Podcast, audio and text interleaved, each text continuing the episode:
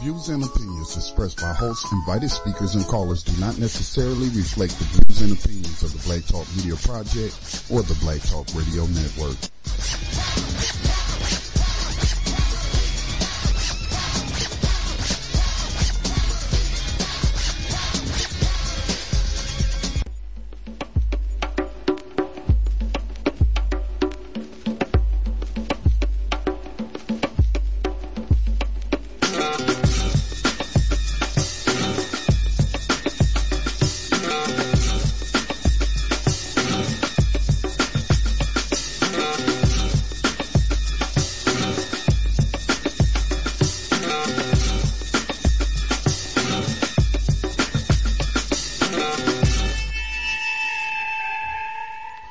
Afternoon and welcome to today's broadcast of Black Talk Radio News. My name is Scotty Reed, of course. This is the Black Talk Radio Network. You can find us on the web at blacktalkradionetwork.com. If you just put in a search engine, Black Talk Radio, you'll find us. You'll find the network. You'll find all the social media accounts, um, that we distribute content through.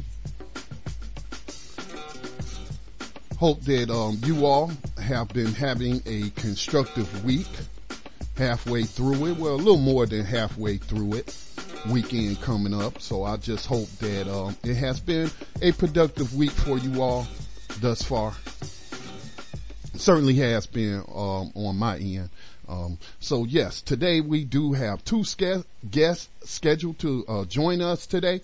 Uh, during the first hour, we will speak with Miss Mary Sanchez, who writes for the Kansas City Star.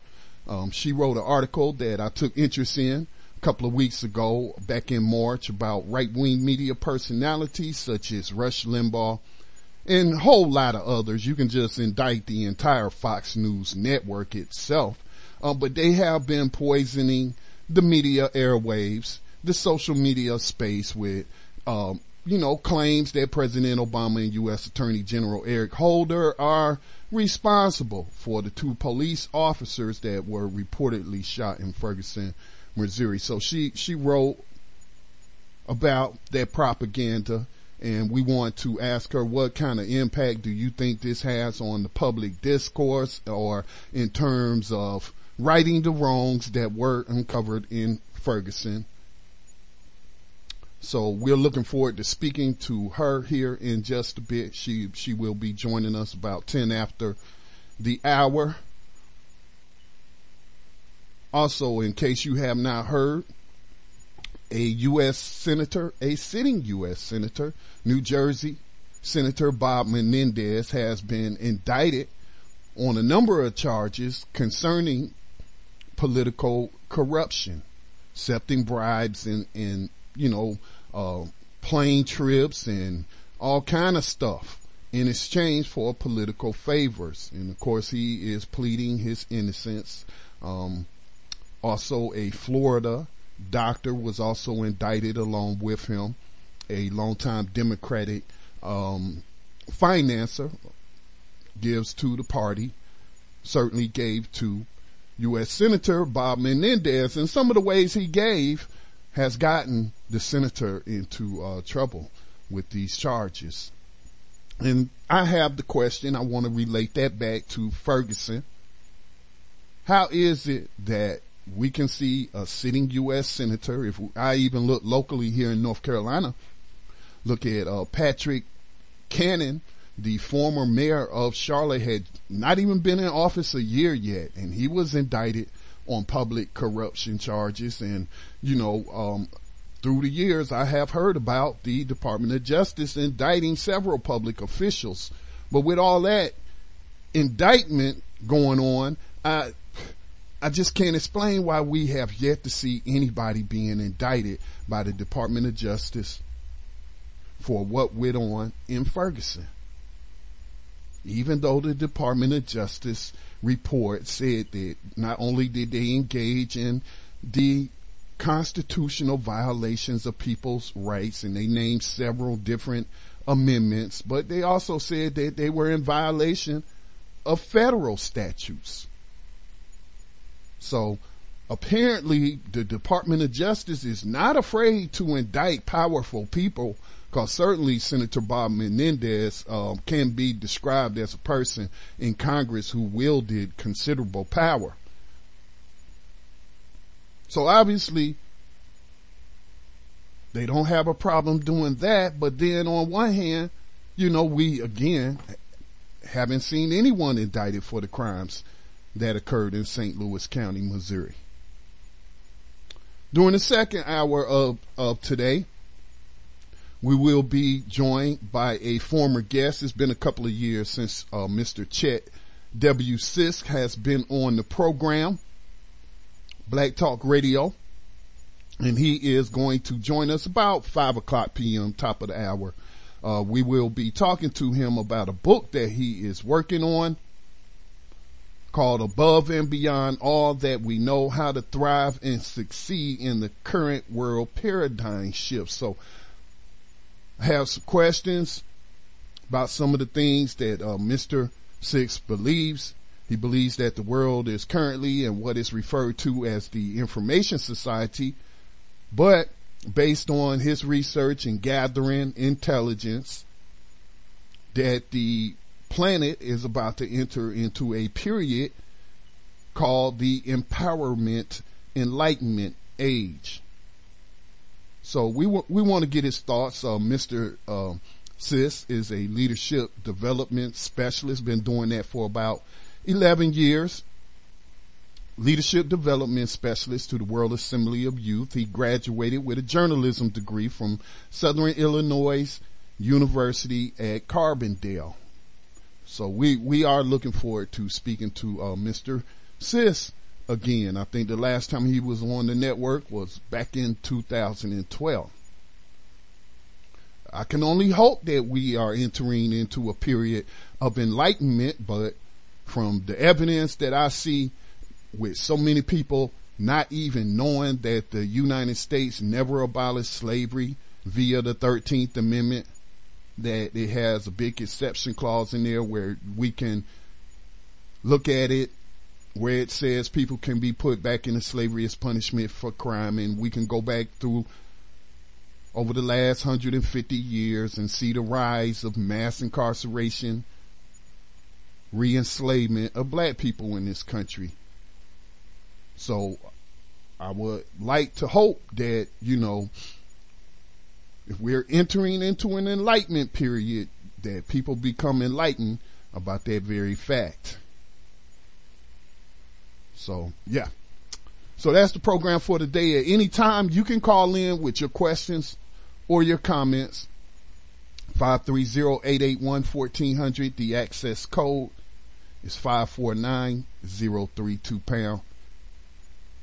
Once you get dialed in, shout out to those already dialed in just listening, but if you have a question or comment, hit star six and the number one and you'll be able to comment on air throughout the program. If you have a question, comment for either of our guests, be sure to get those in, you know, um, early. Hope you've had an opportunity to read Mrs. Uh, Ms. Sanchez's article. Propaganda, as I've often talked about on this network, and you know, from which I've learned from other people over the years as well. Propaganda is a tool of warfare. And through miseducation and misinformation and disinformation, you know, we can see, look and see why there are so many millions of people who are uninformed in this country. And so, should, as should have been expected though, you see the right wing undermining the report that came out of Fort Ferguson produced by the Department of Justice, which talked about what I presume to be is RICO Act violations. Conspiracy to, to take money from the citizens of Ferguson, residents of Ferguson, but yeah, I, I just, you know, can't wrap my mind around the fact that nobody's been charged. Now, if this was like some little backwater story, oh, excuse me, let me reconnect my, uh, re- correct myself. If this was like a story that was happening in a little town and, and, you know, it, for whatever reasons, the national media didn't pick it up. People didn't rise up in the street cause that's where it started and said enough is enough, you know. Now, since this, since that did happen, you would think people would be charged since this is such a high profile case. But it's not. And it appears to me that people are just moving on from the story now. And the story, in fact, has been changed now. Now it's all about the two cops that got shot in front of the Ferguson Police Department at the retirement party uh, residents were holding for the outgoing police chief, Ferguson police chief. That is what the story is right now. That is how the story has been changed. The narrative is being changed. I do believe we may have our guest on the line, area code 816. Who, who are we speaking with? Hello, this is Mary Sanchez. Greetings to you, Miss Sanchez. Yes, good afternoon. Glad, so glad that you take time out of your day um, to join us to discuss some of the things that's going on uh, right across the Kansas border. I, I'm assuming that you are a resident of Kansas, which is right across the border from Missouri, and you have been writing about, you know, what people have been uh, talking about coming out of Ferguson, which started with the protest um, when Michael Brown was killed. So.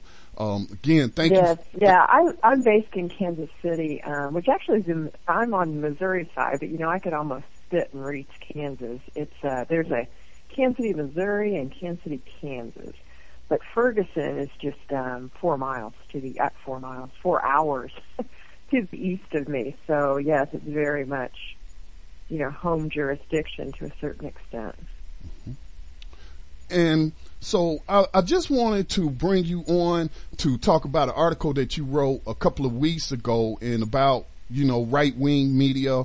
Uh, we know the usual names, the personalities, the big names like Rush Limbaugh. You have Ann Coulter also who has said some things and you had wrote in, in the article, um, about them undermining the report.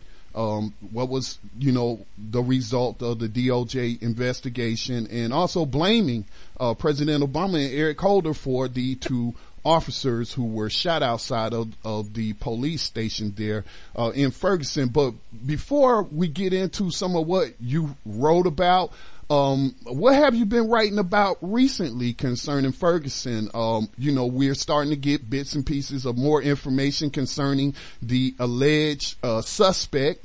Um, I don't recall his name right now, who is uh, has been charged with the shooting of those two police officers. So, where are you at in your coverage thus far uh, with Ferguson? Oh, Jeff Jeffrey Williams. Yeah, there hasn't been a whole lot more that came out. He um they arrested him fairly quickly. I think he's 20 years old. He was on probation. I think the charge was something like receiving stolen property, so it's a little vague to know exactly the extent of any of his past criminal behavior. Um, it, you know, I think it's still somewhat up in the air what actually happened on that day. And that's kind of where all of this has gotten really fuzzy in people's heads and easy for people to distort. Mm-hmm. It seems like a lot of people just don't, they've never grasped that the killing of Michael Brown was about more than just that one case. And what they immediately go back to is, well, but the DOJ didn't find, you know, this, this, or this. And it's like they dismiss the other report, the broader, the 102 page Department of Justice report that just clearly and glaringly slammed Ferguson for what I would call, and I did call it other columns, it's just a blatant example, a perfect example of institutionalized racism. And it's like that is the broader, bigger issue. But people want to dismiss that and they want to focus on just one incident here, one incident there. It's it's almost a cherry picking that occurs, um, and it's a way for people to disassociate from the bigger, broader problems. That to me is why Ferguson resonated across the nation because it tipped off things for a lot of people, and it wasn't just about one young man dying. When you say that, tipped I mean, off, that basically that's what I've been writing about since this could happen. I mean, it's just, I cover a lot of policing issues. Um, I'm syndicated with Tribune Media. I think the piece that you mentioned was a syndicated piece, so that's I don't know where you had seen it, but it goes uh, KansasCity.com. Yeah, it, it actually is probably printed in a lot of newspapers um, and on a lot of websites. But there's just a lot about Ferguson. Just draws up so many things. I mean, I can't I can't even tell you how many columns I've written now on it. Um, there's a lot of misunderstanding of policing, of use of lethal force. There, it just it gets into so many issues with class and race and ugly stereotypes and what are real truths and I mean we can go on and on. It's like you ask the questions, but there's just there's a lot of things involved here, and it is unfortunately people's knowledge base is rife with bias and prejudice, um, misunderstandings, kind of wanting to take one side over the other immediately, Mhm. and it's just not that simple.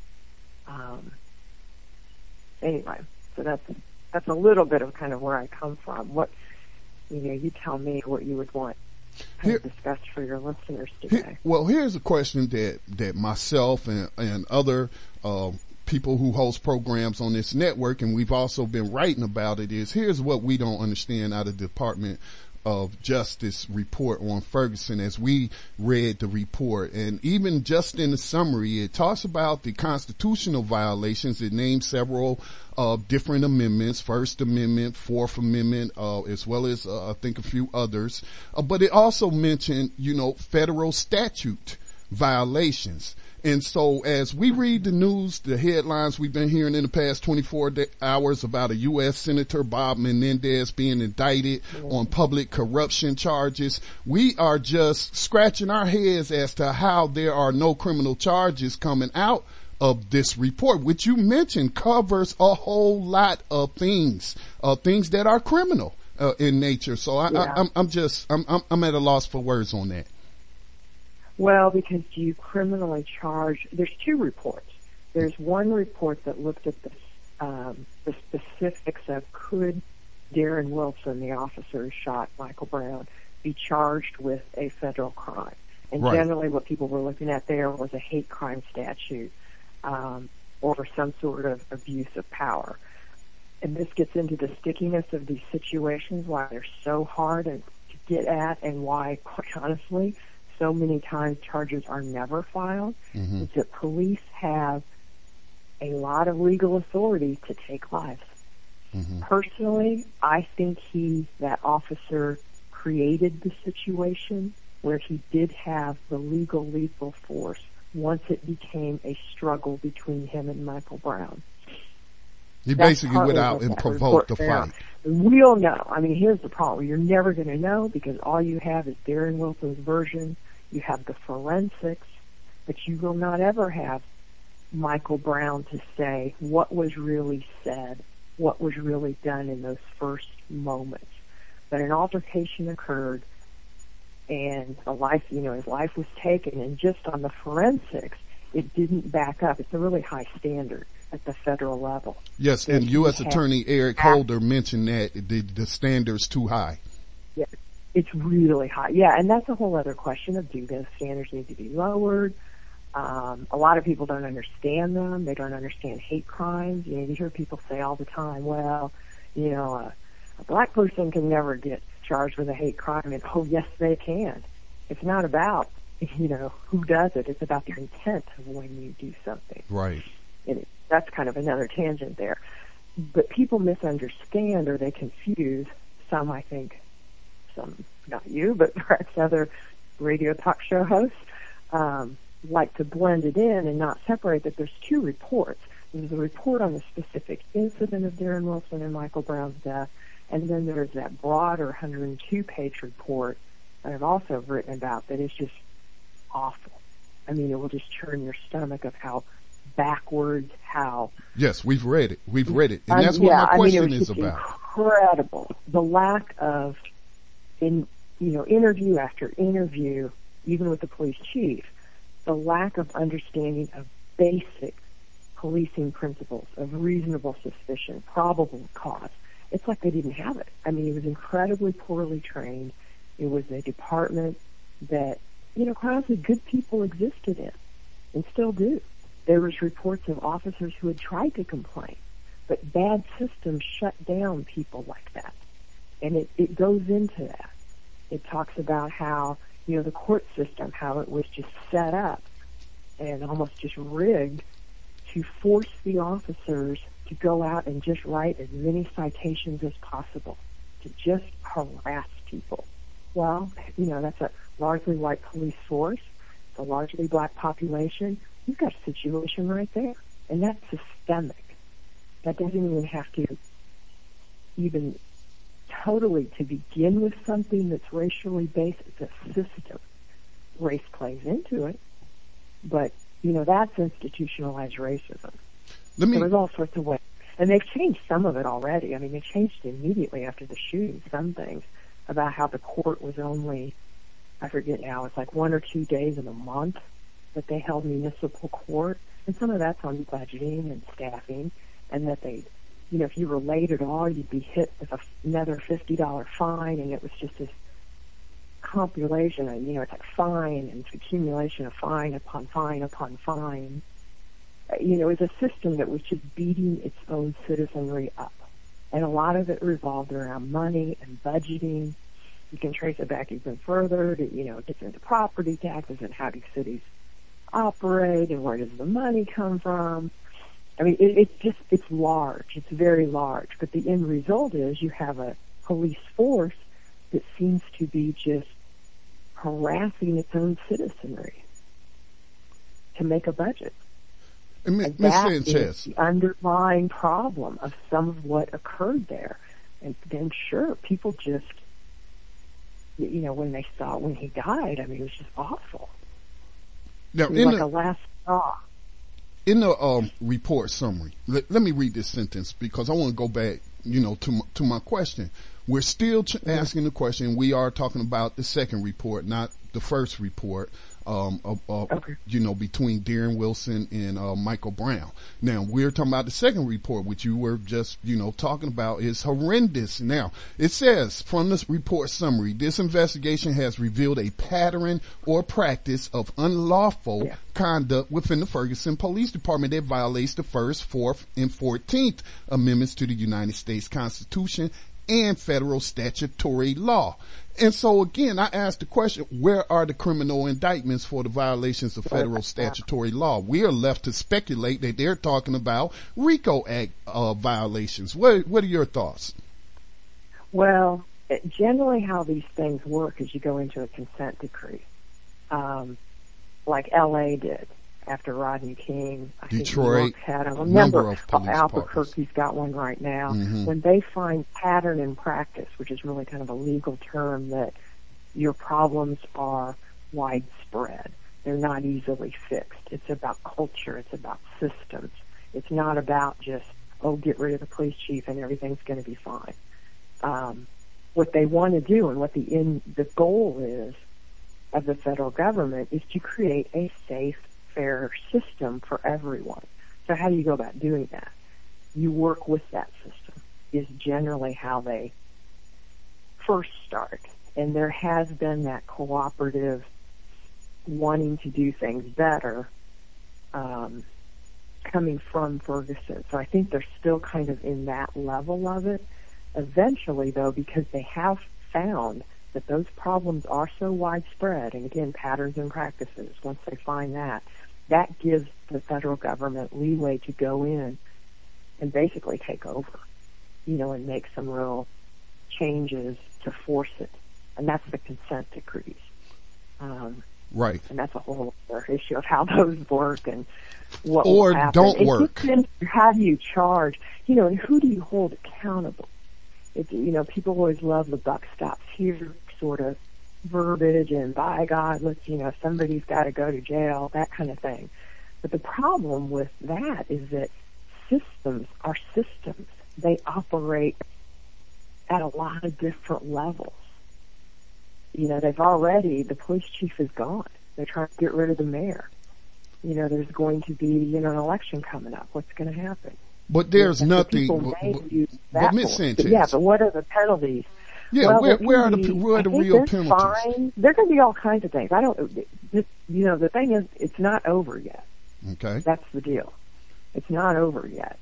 but Um, isn't Tom Jackson free to go have- become a police officer somewhere else? He's not fighting. He's not facing any criminal charges, and uh, this goes to the process. You know, you talked about the consent de- decrees, and we've certainly seen those with police departments all over the country, but it hasn't led to any change in the pattern and practices. So, I I take the position that without criminal penalties, we never will uh, see any real changes to the pattern and practice. Since we saw Jennings Police Department down the street from Ferguson shut down, it totally shut down, started over, and and so you know it's still going on. So I, I mean, we're just trying to search for some solutions, and I think that allowing people to simply retire or resign and not face any criminal penalties for federal statutory violations and violating people's, you know, civil rights, um, th- that's no deterrent of just letting people retire. Yeah. Well, I guess see that's the case. It, it may still be made. You know, you have to make it against the individual, though. Right, right. So you think that could be going on right it's now? a difference. Yeah, it's kind of a difference. What do you do? Do you throw a city in jail? Well, you, put can't the the E How, so how do you do it? Yeah, That, is- that's what yeah. consent decrees are. They essentially throw the city in jail. And everyone who's in charge, it takes away their power. It may not be as feel good of a thing as seeing, you know, the top three people hauled off to jail. But I think really ultimately it is where you get change. It really is. Because you have to change that system. You can't just change the little people like Legos in and out of it. You've got to change the entire system, which means shut it down, break it down, figure it out. And we're at only, we're really only at the beginning of that process. And you're very right to question, can it be done? I mean, even with LA, there's a huge report of looking at what changed, what didn't, and why. Mhm. And they're, you know, they're complicated reasons. I mean, we didn't get here overnight. So, you know, you're not going to fix it overnight. We're dealing with long historical timelines that reach all the way back, quite honestly, to slavery. You know, attitudes and things and how systems were formed. It's it's huge, it's huge, which is why it's fantastic that you and your listeners are engaged in it. I mean, that's what it's going to take.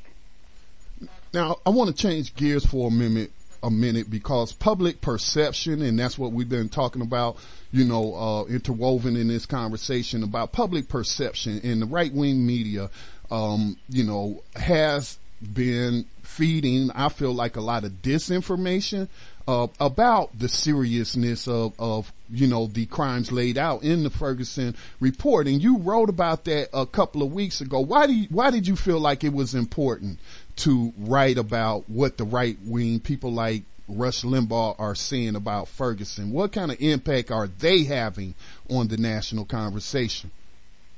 Well, unfortunately, I think they do have an impact. Okay. I mean, people hear what they want to hear. Uh, You know, there's a a lot of it is very anti-Obama, anti-Eric Holder, and I'm sorry, but a lot of that also boils down to race. You know, if we didn't have a black president and hadn't had a black attorney general, some of those charges I don't think you would have heard. I mean, it's all just a convenient little argument. And yeah, unfortunately, it takes people away from really understanding and looking at these issues deeper. There's a great piece I need to find it. Actually, somebody sent me that was posted on a um, conservative website where a guy had said, "Listen up, people. You need to read this report." And he admits that he went in something Red State something Red State Conservative. I can look it up and send it. to you. Probably redstate.com. Um, it well, it was interesting because the guy basically admitted, listen, I've been listening to all the verbiage of more the right wing. That's kind of where my heart and soul wanted to believe, but I went down and actually read the report. And he goes in and he says, you know, here's how I disca- tried to discount this, this, and this, but the net of it he was mortified because he actually did the work and said, this is why people are angry. I get it. It's a really good piece. And, you know, unfortunately, you know, it's a 102 page report. Right. Most people aren't going to take the time to read it and to really nuance through it and figure out, whoa, this is what this is saying. And to bleed themselves away from their own, you know, perceptions or even possibly their own experiences. You know, I mean, face it, if you grew up upper middle class as a white man in America, you may not have ever been unfairly stopped or felt that you were unfairly stopped or treated by a police officer. It's a different experience. So getting people to understand that what occurs in their lives may not necessarily be what's occurring in other people's lives, and it may not be those people's problems, you know, their fault that they live, that their lives are treated differently. That's a whole huge other step.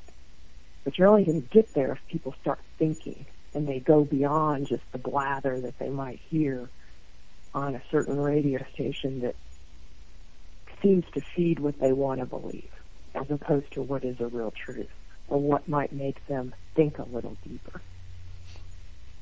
On the other side, we need to take a short station identification break. And on the other side, um, I want to talk a little bit more about, you know, that last statement that you just made. And, um, but I want to let the listeners know, you know, if you have a question or comment, just give us a call at, at 530-881-1400. The participant code is 549032 pound. For those already dialed in, listening on their phones, just hit star six and one and you will be able to ask your question. We'll take this station identification break and then we will continue our conversation with Ms. Sanchez. You are tuned in to the Black Talk Radio Network. For podcasts and live program scheduling, visit us on the web at blacktalkradionetwork.com. Now, speaking of the right wing media, some of the things that's been um, said, uh, Breitbart, uh, MediaMatters.org, MediaMatters.org is sort of like a watchdog group for uh, right wing politics and media uh, particularly, and they put together, you could just go to their website and put Ferguson in and you could find all their reports of what the right wing has been saying, you know, about Ferguson. And, you know, something you had written in your piece, Ms. Sanchez, um, here is direct evidence of it, and they are quoting Breitbart.com. Uh, uh, shooting of police officers in Ferguson were incited by Holder and Obama was their headline. And this is what he wrote. This is what uh, Joel Pollak wrote on Breitbart.com. The violence is the direct result of incitement by the federal government on the basis of trumped up accusations based on the faulty notion that a city that enforces traffic tickets vigorously as a means of raising revenue is inherently racist. By that standard, my own ultra progressive town of Santa Monica, California would be akin to Ku Klux Klan headquarters and um, this was published on March the 12th, uh, just last month, a couple of weeks ago. Uh, racist emails discovered from a few employees implicated those individuals alone but Obama and Holder wanted more. They and serial inciter Al Sharpton wanted the humiliation of the town, wanted the division of America, wanted it to be clear that white public officials could never represent a black population, wanted middle America to know that the federal government could nullify self-government at a whim. And that's just an excerpt uh, from his article where he's telling their listeners or readers that uh, Obama and Ferguson are to blame for the shooting of these police officers. And, and, you talked about that in your piece. Yeah, it's just, I mean, it's simplistic thinking and it's wanting to find a scapegoat. And in certain people's heads, that scapegoat is always going to be Obama or Holder. And it's just, it's ridiculous. It's very, it's simpleton thinking, you know, and it totally is a way to just discount that whole report. It is not about just a couple officers who are writing too many tickets. You know, it's not about that. It's not about just a few officers who maybe push the envelope a little bit.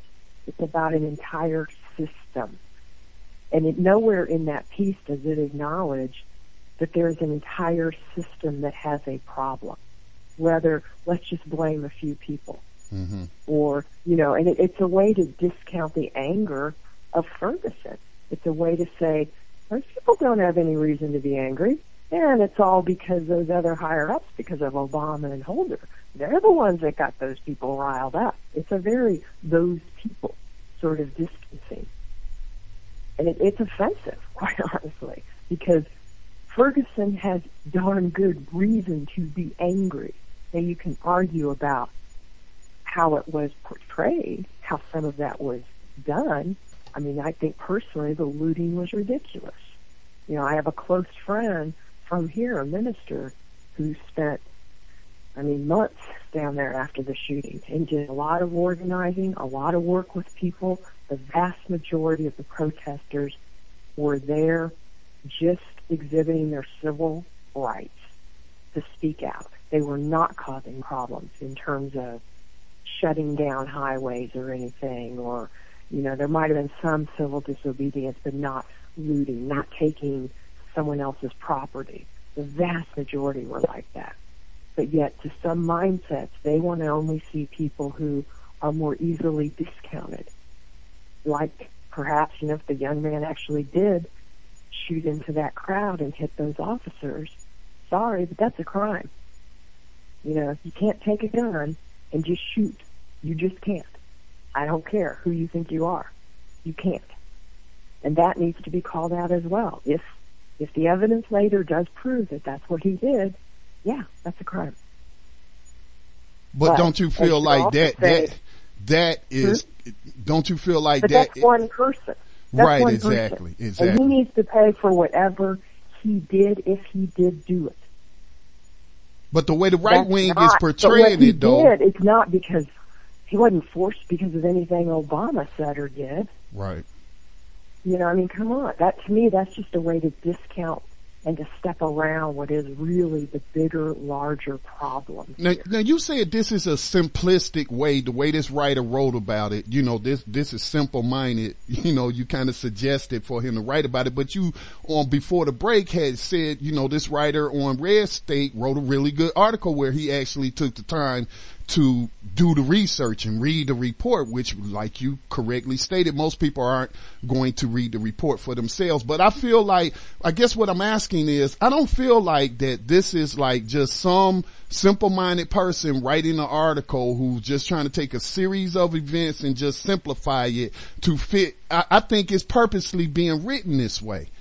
It's, it's, oh yeah. yeah. Oh absolutely. Oh there's a, I'm not saying that. Here's the thing. It's not saying it's a simple approach in that it takes a very it's this side is all right and this side is all wrong. I mean, the whole thing that was awful was that, and it, well, I don't know if it's in that column. I've written it in others, but the idea that you can't believe that black lives as well as blue lives matter.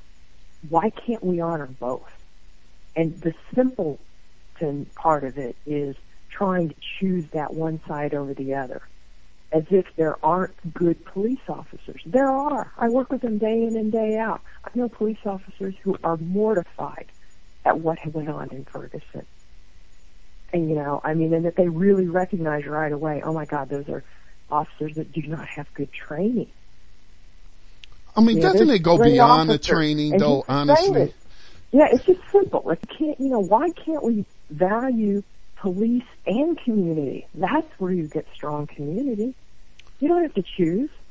But Miss Sanchez, I, I some heard of the you. writing does tend, tend to lean that way. It's like they want people to choose sides. And you never get problems solved that way. Right, right. Well, let, let me go to, uh, and we're getting ready to wrap up your segment. And again, I want to thank you for taking the time out to join us today. Um, but I just want, want to, um, address something that you just said about the training. You you said some of these other officers are saying, you know, this is poor training and they're mortified and whatnot. And we keep hearing that, you know, poor training. We just heard that on the report about Philadelphia. Department of Justice did a, yeah. a, a thing on Philadelphia. Poor training, poor training.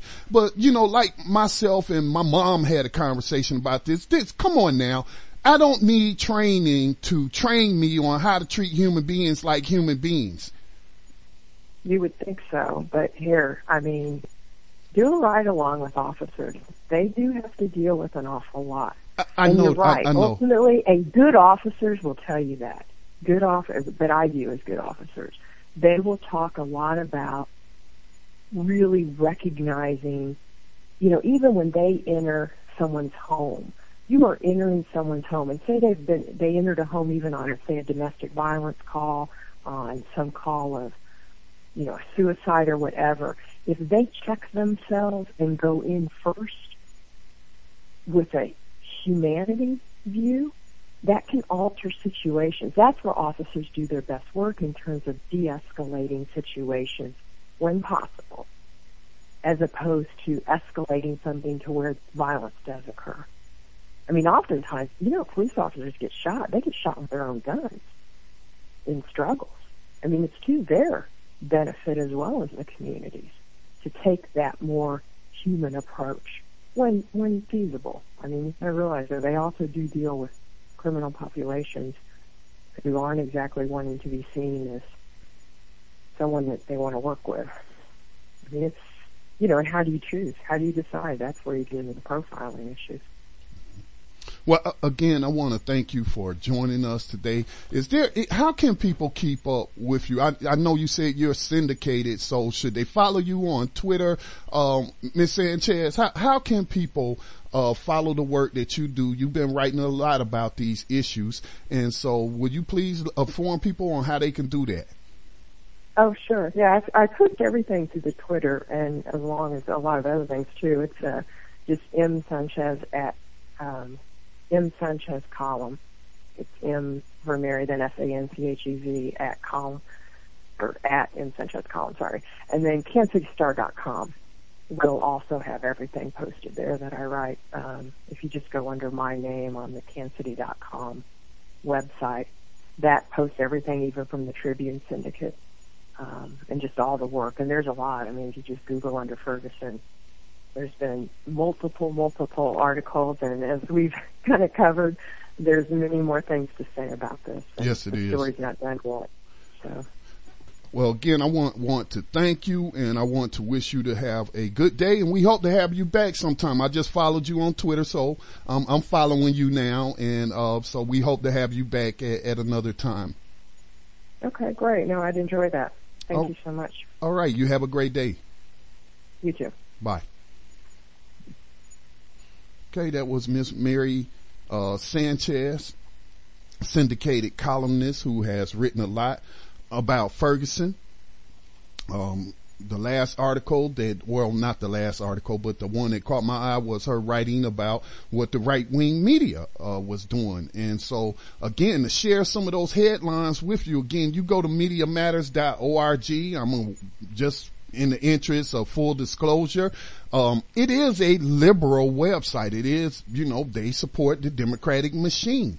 And there are things I have seen on this website that I would view as being, uh, incorrect and promoting injustice, especially in terms of Libya and, and, and other, uh, things like that. So they are a left wing organization and their interest is in seeing Democrats succeed and, and their whole purpose is to portray the right wing in the worst light possible. But again, it's not like they have to work very hard because people like Rush Limbaugh, like, um, um, Ann Coulter, like Sean, Han- they make it so easy. So this is, uh, it's still a great, I guess what I'm saying, despite its political bias, it is still a good intelligence source for gathering information on uh, what the right wing is talking about and what they're proposing and how they're portraying things. And so here was Ann Coulter. Uh, she was on Fox News on O'Reilly's show. I think it was a sit-in host, but how they are using the language to again blame Obama and blame Eric Holder for Ferguson and, and talking about they're escalating the situation. So here, here's that clip. Tonight, the fallout from the Ferguson police shootings and Emailgate. Let's bring in one of my favorite authors and commentators out there, anywhere, Ann Coulter. And welcome first. Let's start with Ferguson. Your thoughts on the latest in Ferguson? Well, I think the whole thing was brought about by Obama and Holder, turning a self-defense shooting by a cop in this small town into another 9-11. They had 45 FBI agents investigating. And what began as, you know, a brutal assassination murder of, of, of, of Mike Brown, um, a black teenager, after all of these investigations, to a massive grand jury investigation, even Eric Holder's Justice Department all they come up with is, well, yes, he was, Darren Wilson, Officer Darren Wilson was completely in the right. He was being charged. The witnesses who said that, that, that, uh, Big Mike was, had his hands up we're lying. We're completely full of it. Um, this is all from Eric Holder's report. Um, but they stopped too many blacks in traffic violations. Uh, try to find a city, any municipality in America where blacks are not stopped more uh, for, than than whites are. I mean, you'll remember Michael Bloomberg in, in New York defending the stop and frisk policy, saying, mm. "Look, if you look at the arrest rates." Blacks have a much higher arrest rate. They have a much higher crime rate. And liberals may not want to admit that, but if you're going to play these games with statistics, that happens to be very important. Michael Bloomberg said, if anything, we're not arresting enough, enough white people. And as Steve Sailer pointed out on his blog, he started comparing white and black arrest records in various left-wing places like Santa Monica. The black arrest rate in Santa Monica is three times as high as the black arrest rate in Ferguson. Okay, so lots of disinformation there. Uh, Ann Coulter is infamous for her racism and um, spreading misinformation. So Eric Holder, again, Yohanan was talking about this uh, earlier on the Abolitionist Daily. Uh, Eric Holder and them did not exonerate Darren Wilson. They did not say witnesses lied. Well, Eric Holder said the bar is just too high to prove this. And I again remember my father telling me over a decade ago, we were talking about politics and talking about Ronald Reagan and he was saying just how, how Republicans and, and Reagan and them had made it just very, very difficult to prove racism on the job and, and federally. And so that's what Eric Holder said. Eric Holder did not say that these people were lying or anything like that. We had several independent uh, witnesses, including a white male who was uh, uh, working in the area, who we saw on video. His immediate reaction was to throw up his hand. So again, these people just lie. They change the narrative, like Hitler said. If you if you tell a big enough lie, the people will believe it.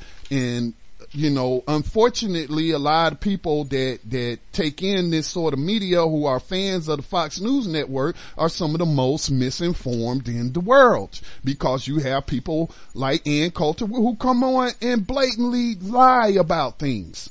Just lie about things cause again like our guest miss sanchez said most people and i probably would I, I, probably could safely say that most of the people listening right now y'all have not read the report. Y'all have heard myself. Y'all have heard, uh, Yohanan, y'all have heard Max Parthas, you've heard probably others writing about the report, you know, lots of independent black media out there, but y'all have relied on us to give you the information and that's not a bad thing. That's what we're here for. That's why people donate to the Black Talk Media Project because you don't have time to do that research. But again, you know, uh, most of the people will not read this 100, 102 page report. I bet you Ann Coulter, Rush Limbaugh, none of them have read that report. They just come up with their talking points that's not based on any facts whatsoever. And, and so Ann Coulter, you know, the read her excuse for why black people get arrested more. See, she even lied about that. They are stopped more and certainly they are arrested more. But it's not because they are committing more crime. That was her insinuation. We look at Ferguson, their own data, their statistics show that they will have a higher hit rate. Hit rate meaning we will find drugs on you or, or some criminal code violation.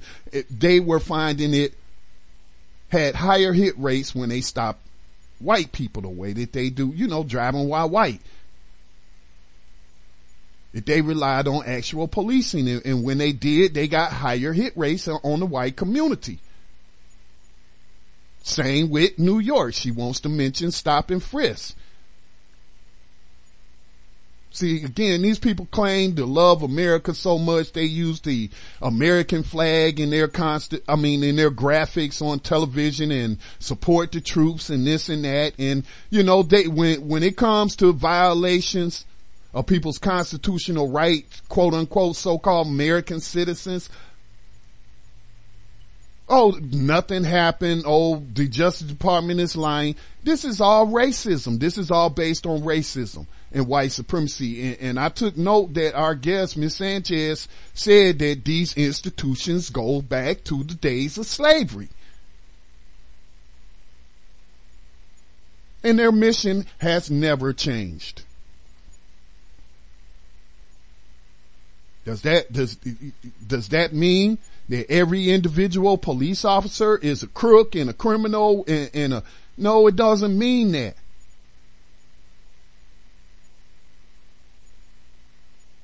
But policing itself has its roots in what? The oppression of black people. To lock people up and certainly we've seen the increase. So I don't, I, I just don't know how I could say that i I mean, let me put it this way. I was in the United States military. I came to the realization that the United States military exists to oppress people globally, to enforce U.S. hegemony across the world by force of arms.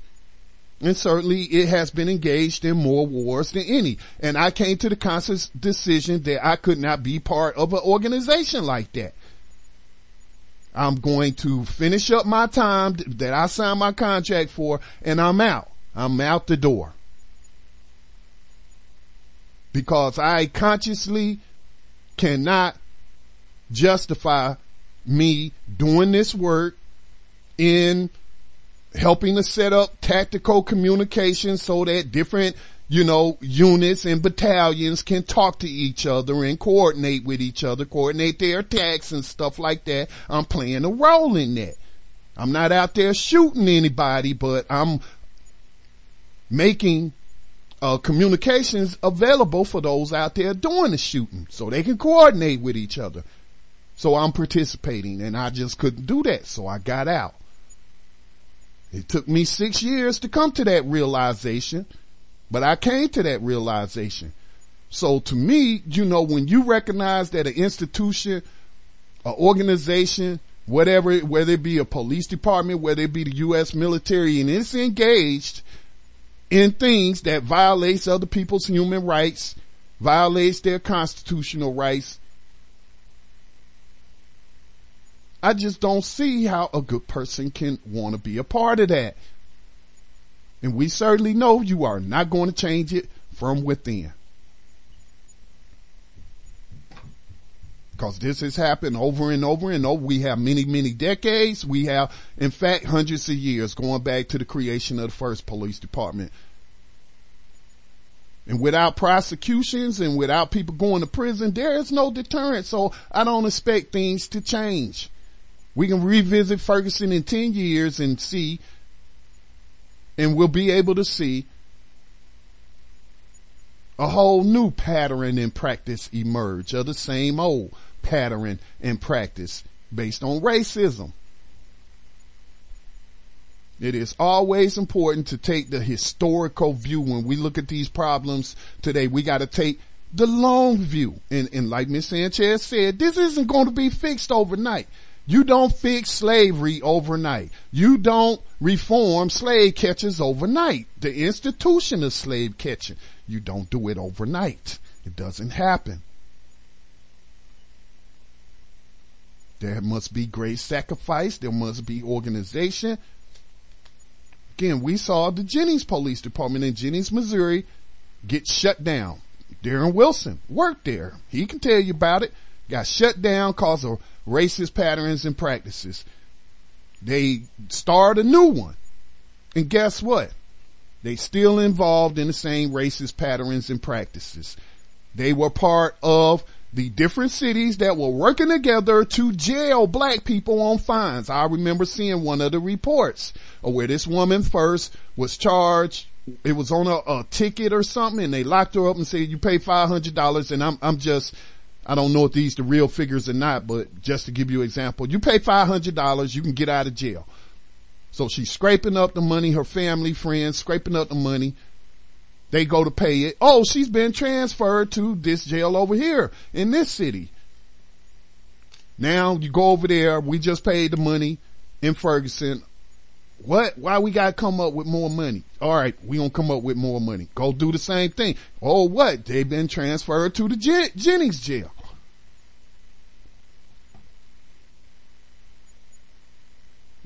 So I just think that, I think that the people most responsible for these pattern and practices are the ones who lead these police departments. They are the decision makers, the Joe Arpaio's need to be put in prison so that there will be a deterrent for this sort of crime. As long as they are allowed to retire with their pensions intact, long as they resign, they are still free to go join another police department. And we've seen that over and over and over and over.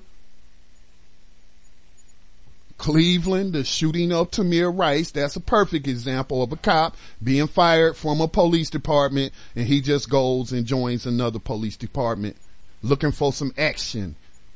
As Timothy Loehmann's father, Fred Loehmann, said about his son, he was looking for action. He was looking forward to big city police and he was so excited to get his first kill that he jumped from a moving vehicle. Probably fired the shot before his feet hit the ground and shot a 12 year old child. Then often when they do go to prison, they, they do a couple of months, couple of years while we are sentencing people, they are sentencing people to life in prison for having a little bit of crack cocaine.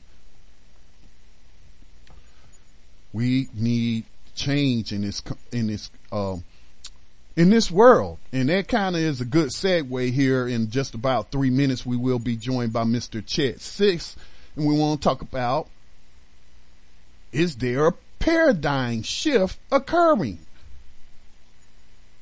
Because from where I sit, the job that I do in getting on these airways and writing and talking about these war reports and what's going on, things look pretty bleak for black people, especially not just in this country, but globally.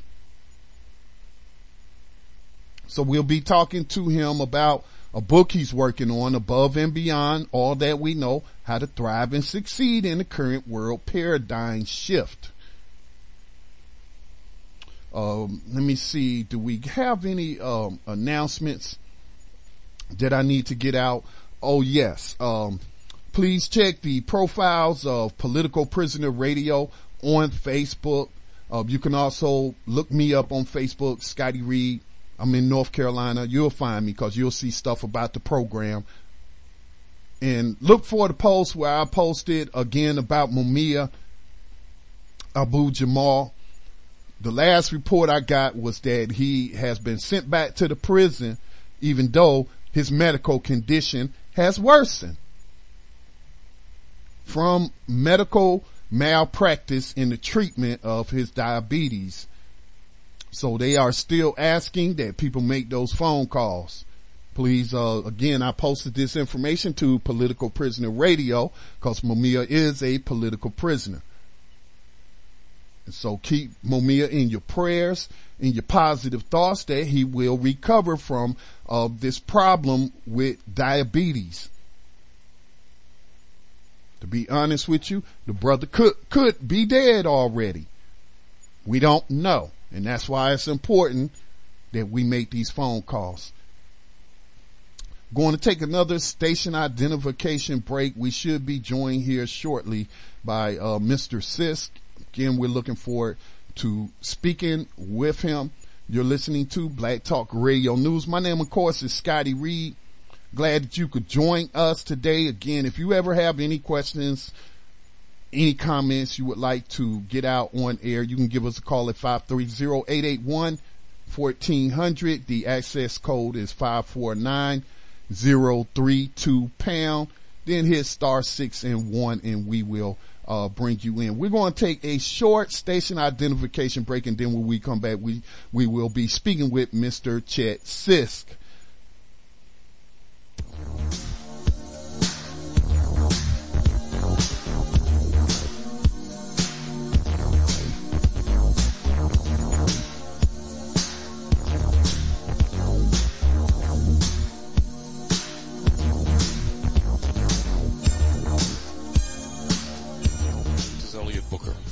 Time for an Awakening Radio on the Black Talk Radio Network.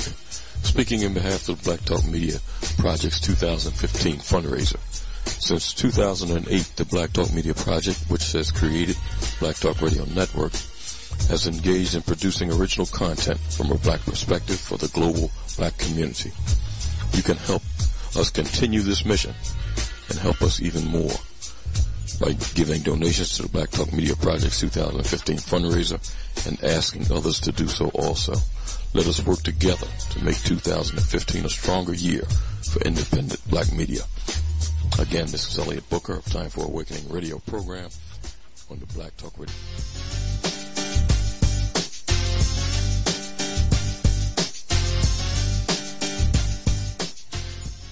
And welcome back to Black Talk Radio News. My name, of course, is Scotty Reed. Again, today's date is April the 2nd, 2015. It is just about one minute after the hour, 5 o'clock p.m.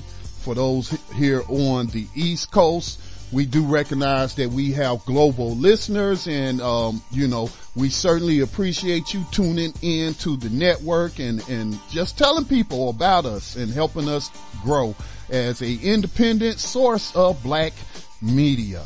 All right, we do have our guest on the line. I want to uh, introduce to you listeners who may not have heard him uh, the last time he was on the program, which was about two years ago. So that's been a long time. So uh, we do want to welcome author and educator Mr. Chet W. Sisk on the line. Do we have you, sir? Yes. Can you hear me? Yes, we can hear you coming in okay, loud. Okay, very clear. good. I'm, I'm I want to apologize. I think I was sniffling a little bit. I have terrible hay fever, so I'm battling a little bit. Hope I didn't offend your audience. I don't think they heard you as I had you muted as we were okay. doing that break. Okay, that's good. Okay. So, how, are, how are you, Scotty? Um, I'm doing well as can be expected. So yes, there's a lot of people doing a lot worse than me, so I like to look at it that way. Okay. Thank you. Yes, that's a very good, that's a great way of perspective. But I can tell you that, you know, from my particular point of view, I think we're all about to do a lot better, but we're going to have to choose to do better. You know what I mean? Yes, I know what you mean. Uh, there's a choice, you know, um, often we talk about the, we just got through interviewing a, um, a syndicated columnist, Miss, uh, Mary Sanchez, and she was just writing about, uh, and talking about what we saw go on in Ferguson and talking about, you know, racist right. patterns and practices. And uh, some of the things I've been thinking about, you know, here recently in terms of these racist systems is that these systems have individuals in place. The system doesn't run itself. It requires individuals to be its eyes, to be its mouth, to be its hands, to be its feet. Mm-hmm. So, right. so I'm like, okay, if we want to end racism, white supremacy, if we want to end injustice, we just need people to not participate in that kind of sort of thing. Okay. And that's the best way yeah. to collapse it. Don't participate. Thank you. That is so true. And you're surprised that the simplicity of that logic is so obvious, but at the same time, it, it scares people because of its simplicity. You know, they think that there's got to be a cabal behind it, and, and there probably is. But even with a cabal behind it, you still have the option of a choice, mm-hmm. and that's and that's that's really it. It really for me, it's all about us taking our power back. It really comes down to the place of who do you want to be when you grow up? Do you want to be the person that is constantly talking about what is being done to them, or the person who says, "This is what I'm doing"? So it's it's it's always that choice. We're always presented with that choice. That's why, even in the middle of of, of um, in the middle of madness, you still have the opportunity to make a decision for opportunity for opportunity, without sounding redundant.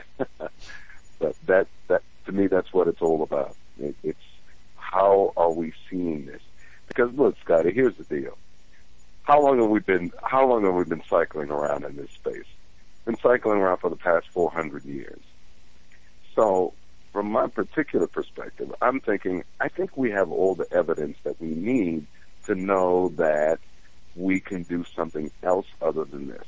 Mm-hmm. So we don't. So if we're sitting around going, you know, if we're still talking about the same things that we did 400 years ago, this is unfair. This is not doing us well, and it's treating us unfairly, and we're still doing that after 400 years. It, either it means we have embraced our victimhood, and now it becomes like a, a way that we approach life, or we just feel that there are no other options. And then that's when we basically give our power over to someone else. We basically resign. We are now complicit to our own victimization. And that's not blaming the victim. I don't want anybody to get that get that twisted. We're not talking about blaming the victim. We're talking about regaining our power, getting your power back. It, it's like uh, if someone did you really wrong, and you know why what we used to talk about in class is the whole aspect of forgiveness. Now, people think that forgiveness is letting people off the hook if they do something terrible to you, but really, forgiveness is how can I get that part of my life back, as opposed to assign it and give it over to somebody else, where they own that aspect of me. They own my life. They own my thoughts, my memories. Eh, my entire life is based around how I respond to what they do to me. So, in a sense, forgiveness is basically your opportunity to say, you cannot have the rest of me. I'm going to take that part of my life back, and I'm going to do something else.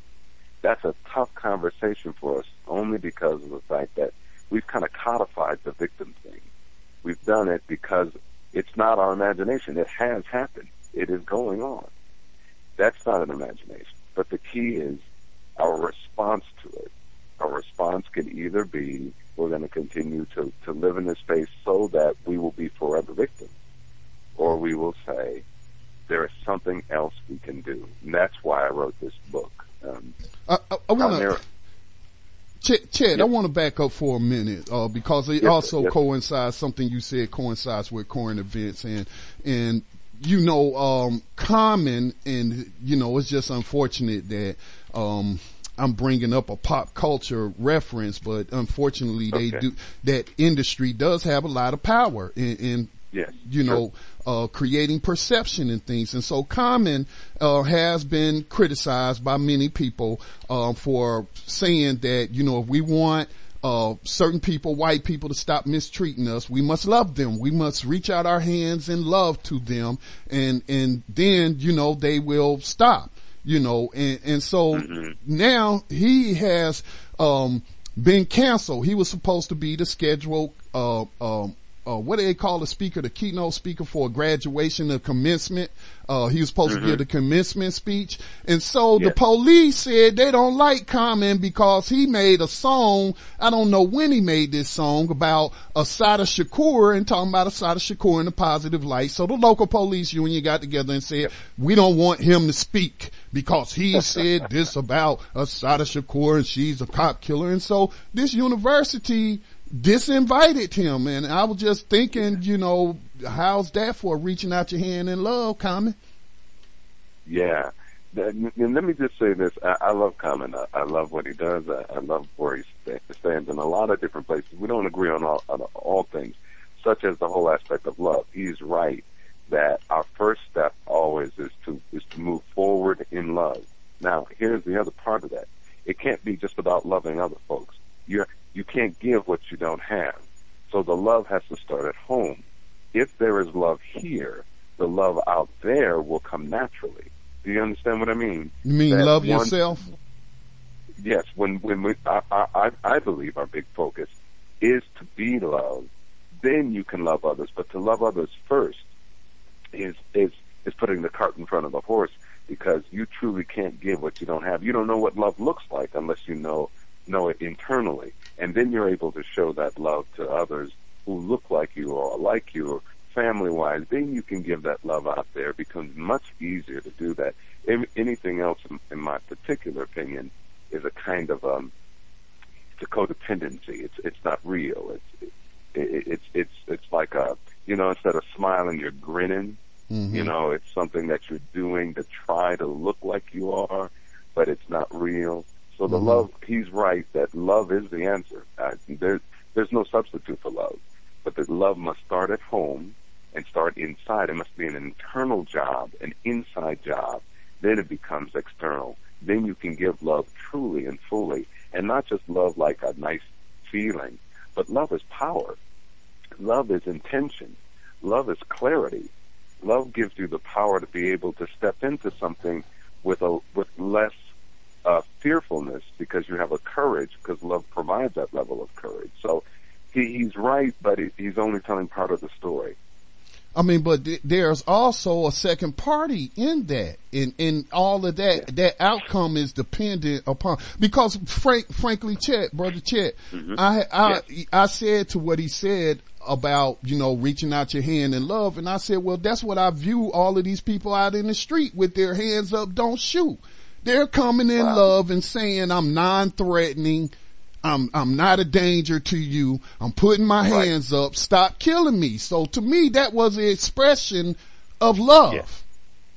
And you're right. It was an expression of love. I, I, if I had to lean on the side of love, I would live, lean on a different kind of expression of love. Okay. And that different kind of expression means first, it, it, it, there has to be kind of a personal transformation because I think there's a lot of, there's a lack of that kind of love internally, uh, particularly in our community, but in, in humankind in general, but particularly with us because we've been brainwashed into this space for the past 400 years. Mhm. So that the next intention of that love, the manifestation of that love, has to be what am I going to do going forward in order to change my environment? And to me, that doesn't necessarily mean going to people and saying, hands up, don't shoot. To me, that means, okay, I understand the terrain that I'm in. How do I create another kind of terrain, even in the face of all of my dangers, even in the face How do I create a safe people- space? Yes, uh, it, it, even if there's resistance to that, that resistance doesn't got doesn't it can't keep us from saying I must become more innovative and more creative in order to create something that is best for me. And to me, I don't think that we've even explored that space. We're exploring the space in I'm going to show them love and I hope that they will respond accordingly. And in my opinion, that's not necessarily love. Love doesn't mean I'm going to do this and I hope you respond accordingly. Love mm-hmm. says, I, I am grounded in the aspect of love. Nothing can take that from me. Nothing can change that. And, I'm moving in forward with intention with that love, whether you respond the way that I'd like or not. Because if you're depending upon them to respond in kind, in a sense, what you have created is codependency.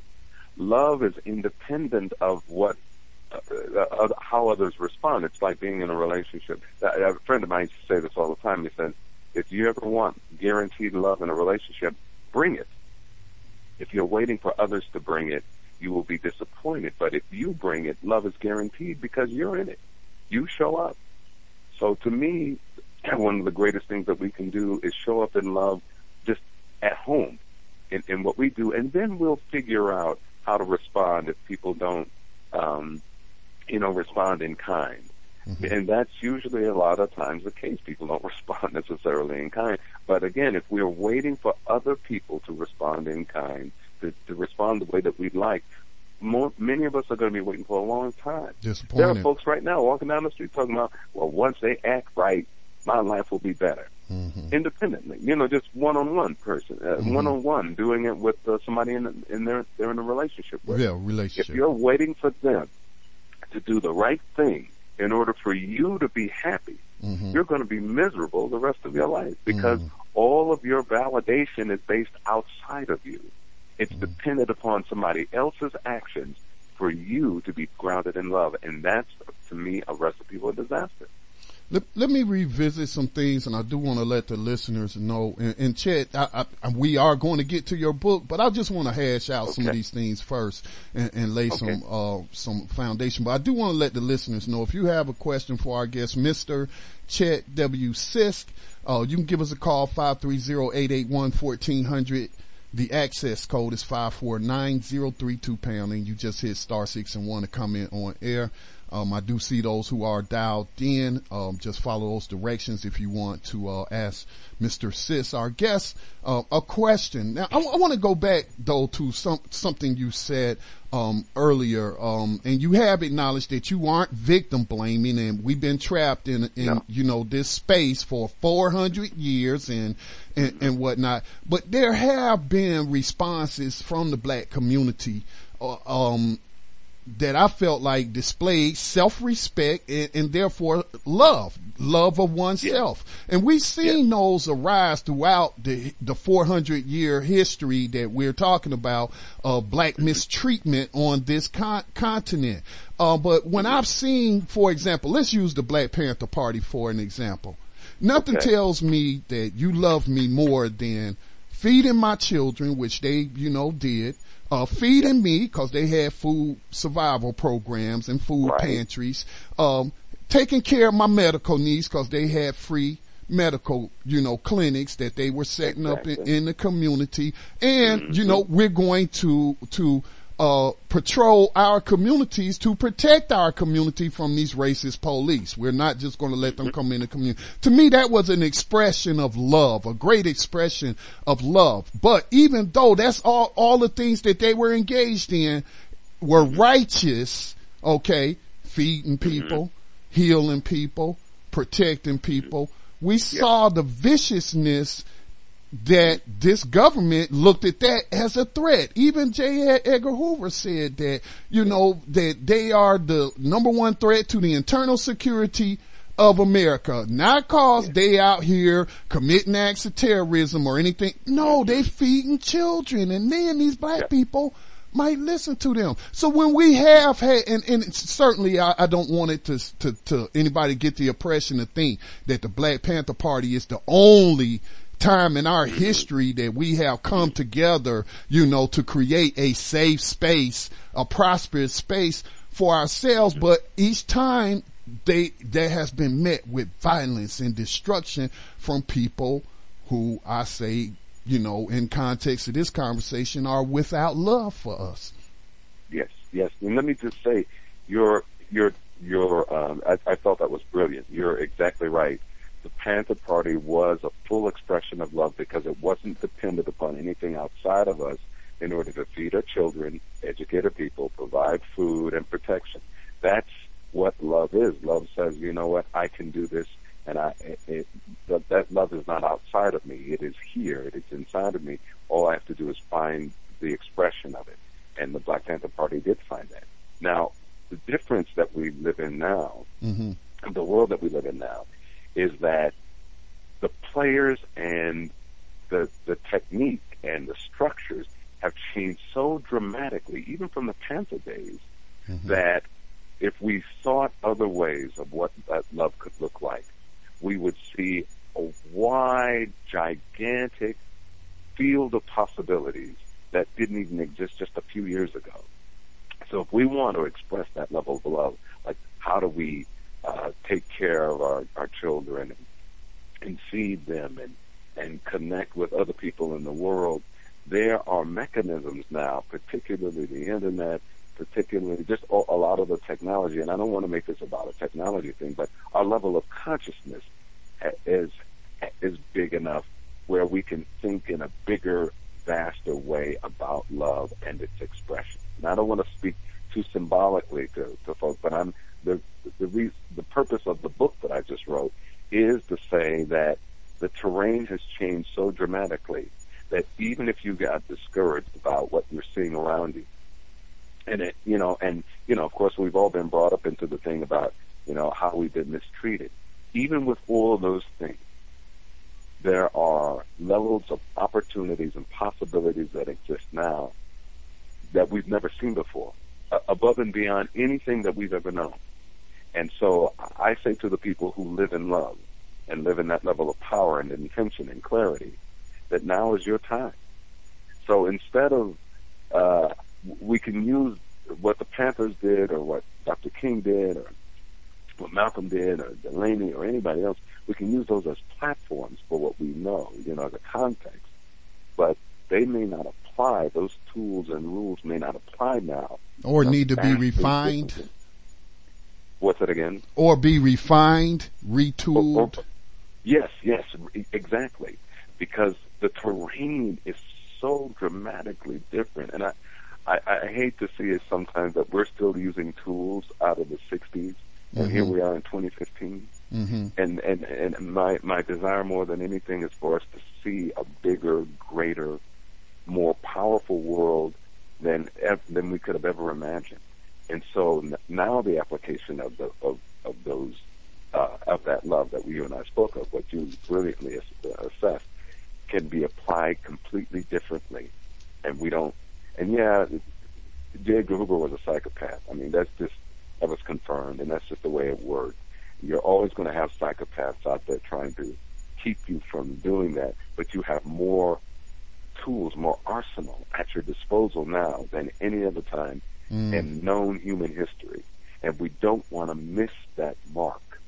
Mm-hmm. You know, waiting for other people to act right or waiting for somebody to be the quote next king or to do to to to use methods that don't apply, that may not apply in 2015. This is a different world. Mm-hmm.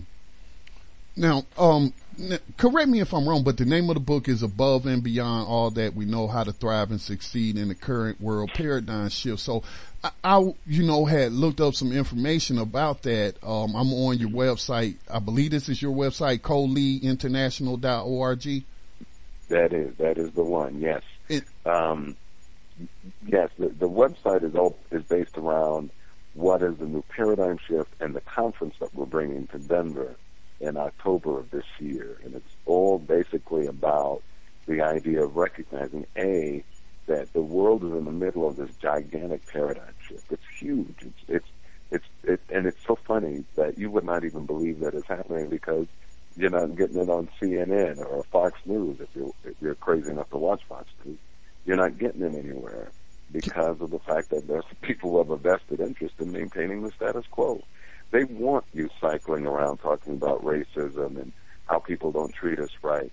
They want to reduce racism to um, really a conversation that's focused on how do we make each other feel better about each other. But that's not racism. That may de- deal with your personal prejudices and such like that and help people to get together and sing kumbaya and hold hands. But that's not really what we're, what's going on because there are systems in place to maintain the madness. Right. So we might be able to feel good for the second, you know, for the time.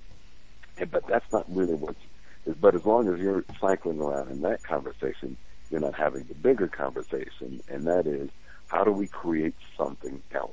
Mm-hmm. That's the bigger conversation. That's the mm-hmm. best conversation, and that's the most powerful conversation. How do we end slavery? how do we, yeah. Well, first of all, I, I want to quote something that there was an organization by the name of, uh, there is an organization by the name of the NIC. It's the National Intelligence Council. Okay. You know what? The, you know who these guys are? Um, I don't think I've heard of them before, but I can imagine there's some think tank that um, gathers intelligence on things, global events. That's exactly right. So they put together a a trend report a couple of years ago, and basically the quote is, I'm, I'm paraphrasing only ever so slightly. They said, in the next by 2030, 2030, that's 15 years from now. Okay. The world the world will become much more democratized. Power or leadership will be even more evenly dispersed throughout the world. Uh, middle classes all around the world will rise. Poverty uh, for the first time in the history, uh, recorded human history, that there will be less poverty in the world than in any other time. More, more of the population will be out of poverty because of that. And here was another thing that they said. The 350 years of Western civilization domination will be largely reversed. Now, let me say that Say again, that for the audience Yeah, in case please. missed that. they said the 350 year domination of Western civilization in the world will be largely reversed by 2030. So that means icons, images, political views, concepts, all of those things that have been predominant. We thought we we seem to believe that they've always been there, but that's not true. They had a rise too, but now they're on the decline. You see a lot of that happening in Europe already because of a lot of their austerity measures. They got a lot of challenges. Now you're seeing it certainly in the United States. There's going to be challenges there. The same kind of influence where it could dictate how the world would go. Though that level of power will be largely reversed by 2030.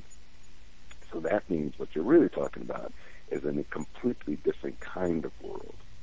Doesn't mean that the United States is going to all of a sudden fall off the edge of the earth. It, it only means that the predominance of images that reflect Western culture and ideas and philosophies and, and you know leadership and all those things, they are going to be largely reversed by 2030. Now, this is the NIC saying that. that Uh, when you say reverse, what what do you mean? Do you mean other nations supplanting the U.S. as the world superpower, or their influences will will will overtake Western influence in terms of the global um, dynamics? all of the above. Okay. We already see that happening with China. We Well, I was just it about to mention that to you, Yeah. Chet, because I seen an It's article today. We already know that they've had the, the biggest and the most expansive, um, uh, not the biggest yet, but the most, the fastest growing, the most expansive economy in the world for the past 10 years. And now So they're starting a bank that has Washington kind of scared.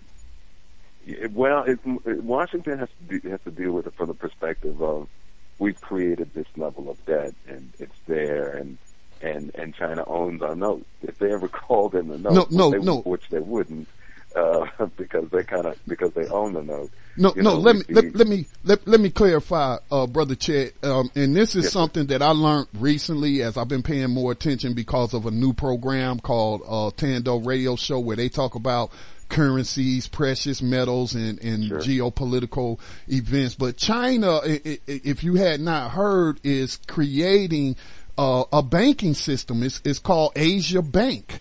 And I to that, to yes. to where yeah they are going to supplant the World Bank, which we know is controlled by who the Western powers, primarily Yes. the American, which keeps the dollar as this so-called reserve currency. So I see that as a paradigm shift that's coming down the pipe.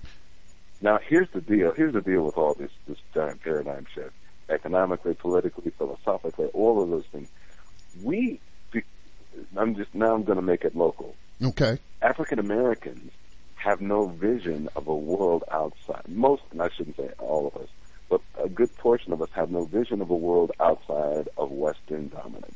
In other words, we have yet to develop an identity uh, that is global and that has that kind of global reach and power and that is self-sufficient. So as the West recedes, some of us may recede too. We'll be running back talking about, what's wrong, boss? We sick?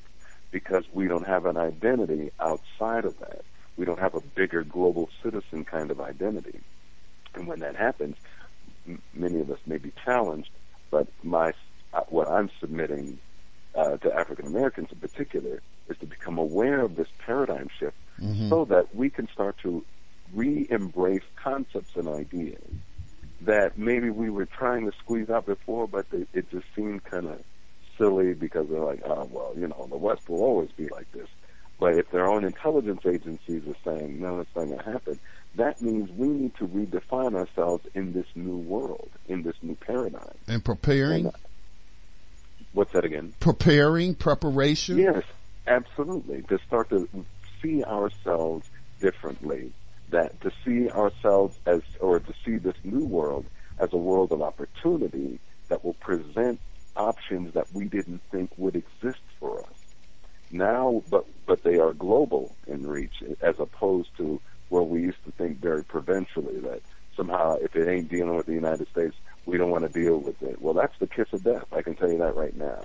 Now we have to start to say, how do we look on, on ourselves from a global place? How do we make our global connections? You know, what kind of partners can we team with? You know, how do we rethink about ourselves and our relationship to the United States? So, because without that, that, that boot on the neck, that, that philosophical and, you know, all those things that kind of dictated how our lives would go, with those in recession, how do we step into that space so that it is a good thing? Yes, certainly for here, for home, but also in the in the world. How do we step into that? And that, to me, is that's my personal mission, not just for African Americans, but certainly around the world. How do we occupy this this space, this new space that's being that's emerging right now? And it is happening. Whether or not people believe it or not is irrelevant. It is happening. I mean, that's what I wrote in the book are 54 of the biggest trends that show these things happening. There's this movement toward feminine principled leadership happening around the world feminine principled leadership don't mean that women are now going to take over and kick men out. It only means now we start including some of the things that we used to call the soft skills. Well, now we're including that same stuff that our mother used to teach us when we were young. She says share your with your toys and you know be good to other people, be kind and stuff like that. Well, now it's not just a mother saying that. Now there are governments saying that. They realize that we have to share Mm, you know, mm. you, there can't be one person that says, or one particular power that controls all the um, all the resources for the benefit of the few at the expense of the many. That's the old paradigm. Now it's like our mothers used to say: it's time for us to share. We got to share in order for all of us to do well. That's the kind of world that's emerging. There's this thing called collective impact. People start to talk about, you know what? There's some issues that we can't handle alone. We have to team up with other groups of people around the world in order to resolve some of these issues. There's food consciousness that, that's emerging. People are starting to talk about how do we deal with making sure that we we don't we don't live to eat, but we eat to live. You know, we live from a, a different kind of place when it comes to food. Uh, there's this whole aspect of the massive open online classrooms. You know, we always talk about yeah, we got to get our kids to college, but maybe they could just get the same information online and the MOOCs that are emerging all around the world. You can get a, a Harvard education right now online for free. You may not get the paper, but you will have the education necessary that you need in order to become your greatest I, I just heard somebody. Um, I do need to take a short station identification break, but I just heard somebody talking uh, about that, about educating yourself, and and that you know they were talking about it in terms of stockbrokers and whatnot, and how when they go to college, they don't really teach them what what they really teach them is like the rules and regulations of the F, um, excuse me, the SEC, and but they don't really teach them about investing money or anything like that. And, and, and yeah. so, you know, saying that that's sort of things that you learn on your own that they don't teach you, um, in, in college. So we'll take a short station identification break. You're listening to Black Talk Radio News with Scotty Reed. Just a reminder, Tando Radio Show. Um, and I will double check just quickly, Tando Radio Show. I do not believe they will be broadcasting uh, this evening as David is on the road. Um, so, but we are talking to Mr. Chet Sisk, we are talking about um, paradigm shifts in the world, what's coming, uh, what can we do to prepare. Uh, again, he has a book, Above and Beyond, All That We Know, How to Thrive and Succeed in the Current World Paradigm Shift. If you have a question or a comment, you can give us a call at 530-881-1400. The access code is 549-032 pound. It's star six and one to comment on air. Y'all stay tuned. We will be right back.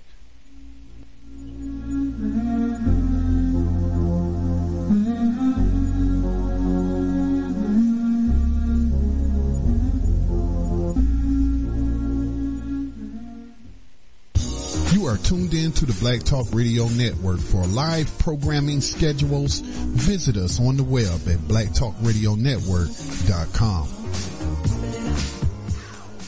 And welcome back to blacktalkradionetwork.com. Remember, anytime you want to know about any upcoming programming, um, not just on this station, Black Talk Radio Network, but any of the other independent stations. You have inter- Understanding Isthmus Radio, the uh, Context of White Supremacy, Time for Awakening Radio, uh, the Justice Radio Station, African Americans Ain't African, the Gospel Exchange broadcast, and um, yeah, those are some of the um, stations that you can uh, tune in to on Black Talk Radio. Again, our guest today is Mr. Uh, Chet Sisk, and we are talking about the coming paradigm shifts. And just before the break, we were talking about uh, changes in education um, Chet, I was thinking about the president talking about making, and, and, this isn't something he just brought up, but he has talked about making college affordable and, and even looking at making community college educations free. But, you know, some people say, well, how might that work? Well, you just mentioned online classrooms and, and, and things yeah. of that nature. Uh, uh, so, I mean, what are your thoughts? Do you think we're headed towards a free education where you get the paper? Yes let me just say there are several books out there running right now saying the same thing. College education as we know it will be a myth very, very shortly. Okay. Mostly because of the fact that how it's set up in it, in its corporate structure. I mean, there will still be people going to these institutions, but they will not be necessary for you to become your greatest self because the structure that they're set in, they, they set themselves up over, I'd say the 1970s, they started realizing they could make a whole lot of money through debt and, and and so all of a sudden now we're at that critical mass number where people can't afford or they're they're saddled by education debt in order and they and they can't live the life that they want. So there are people who are saying, you know what, I got to find another way, and that's what they're asking: is there another way for me to get that level of education without being a, becoming a debt slave, uh, as as these guys have set up this corporate structure for education?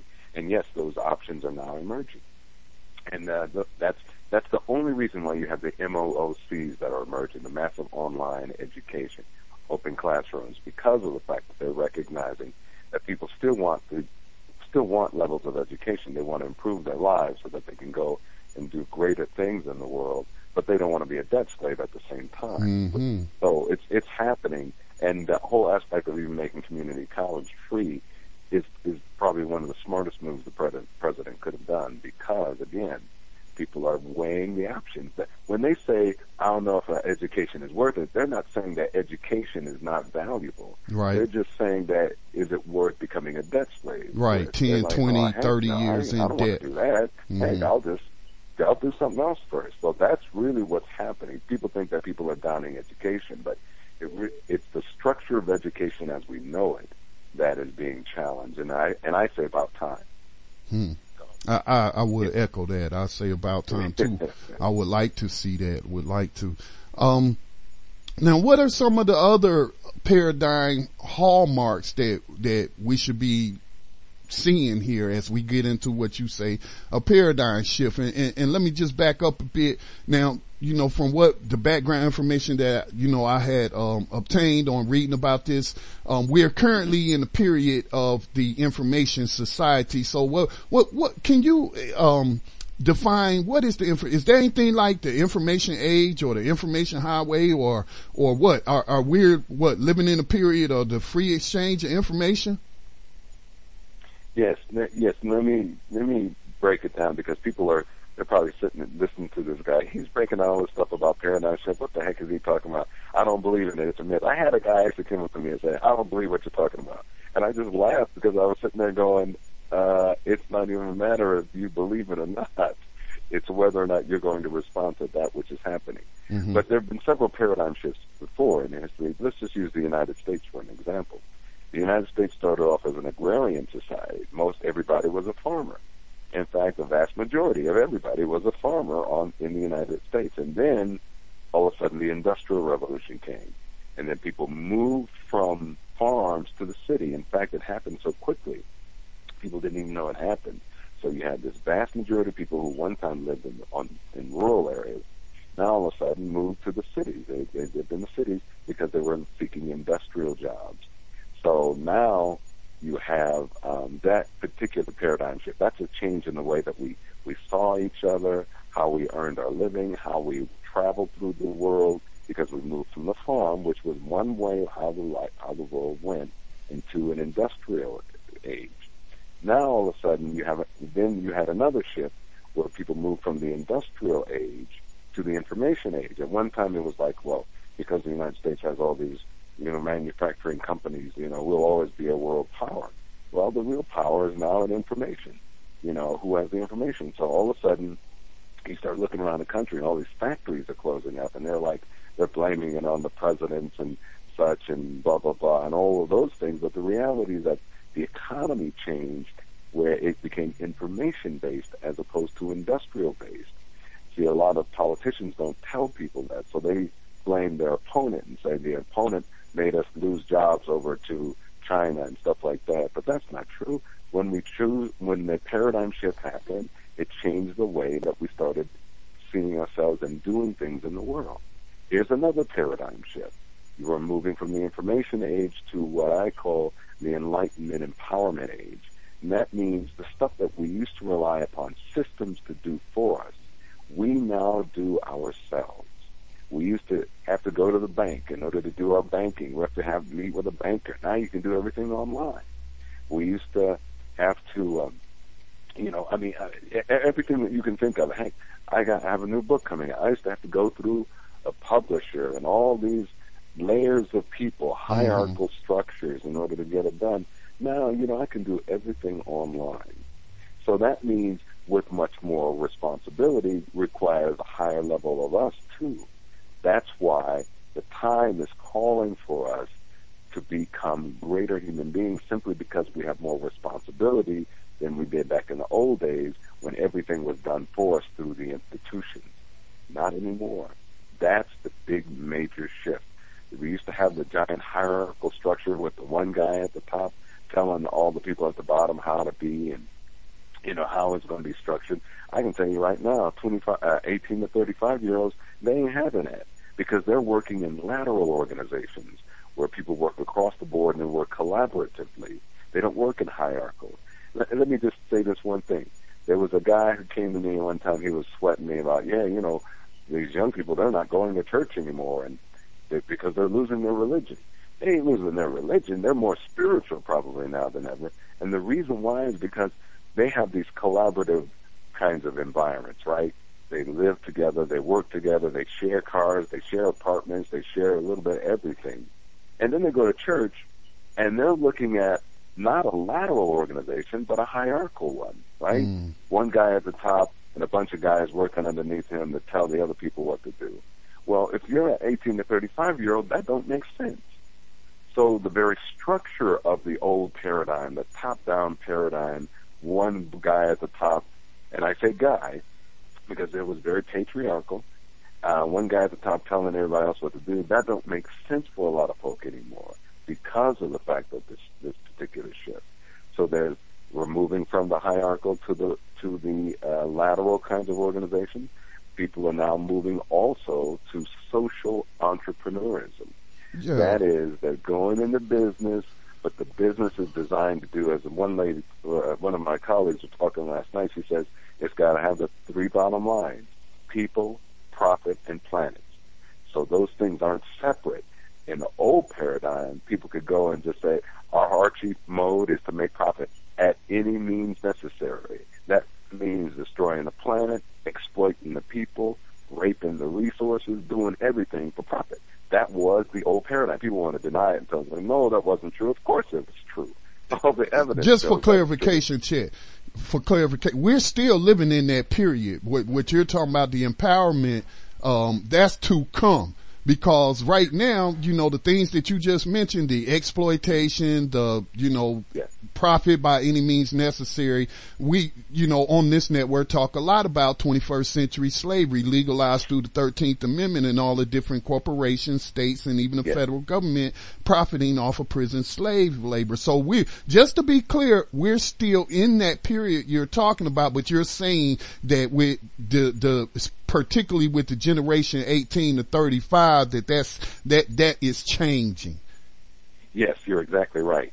That when you, when you talk about a, a current paradigm shift, which is what my book is about, okay. that means you're in the middle of the shifting of the ages. Okay. Now, remember the last time you, I, you were on my show, I was talking about how the Mayans were talking about, oh, there's going to be this change of the age, and and then all of a sudden, movie producers were going on talking about it was the end of the earth. Well, Mhm. the Mayans never said it was going to be the end of the earth. What they said was there was going to be a change, a kind of a cycle shift, and and so I started walking around, started thinking and saying, well, that sounds like it sounds a little far out there. Let me check it out.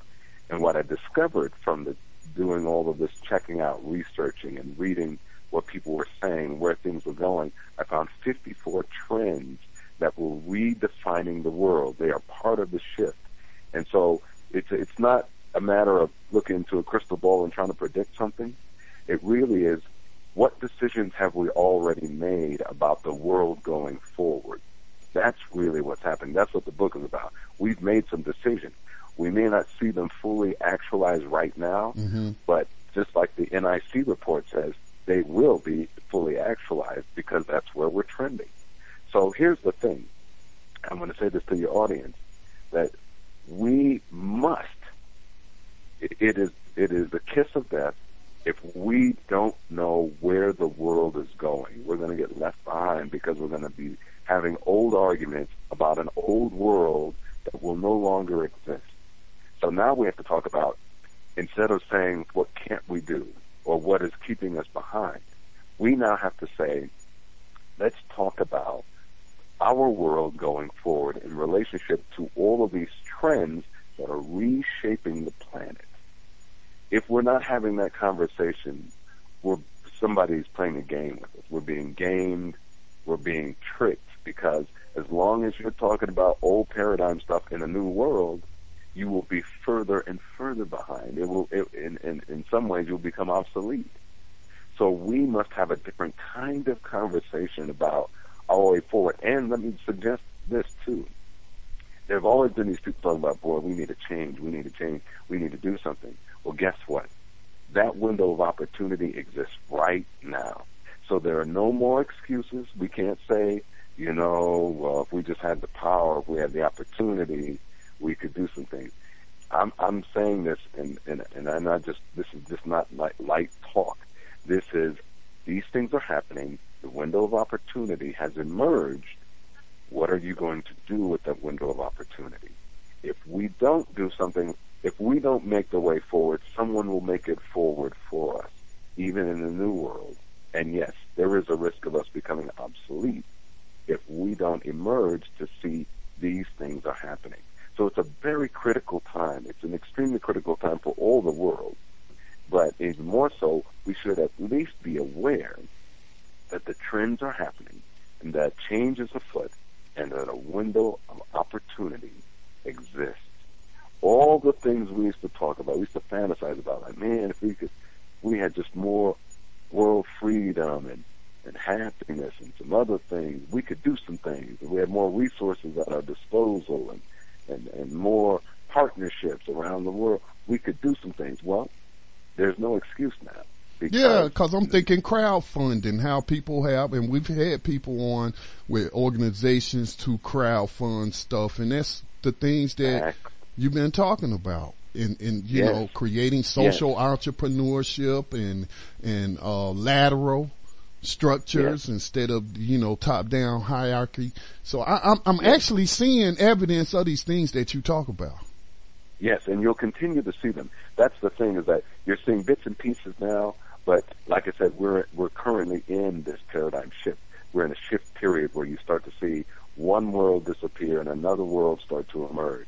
So you're going to mm-hmm. see more and more evidence of that. You'll sit back and go, "Doggone it, that doggone Chet Sisk was talking about that back in 2015," and it's mm-hmm. true. So, so the key becomes to get the word out to make sure that people understand what's happening, so they don't become fearful.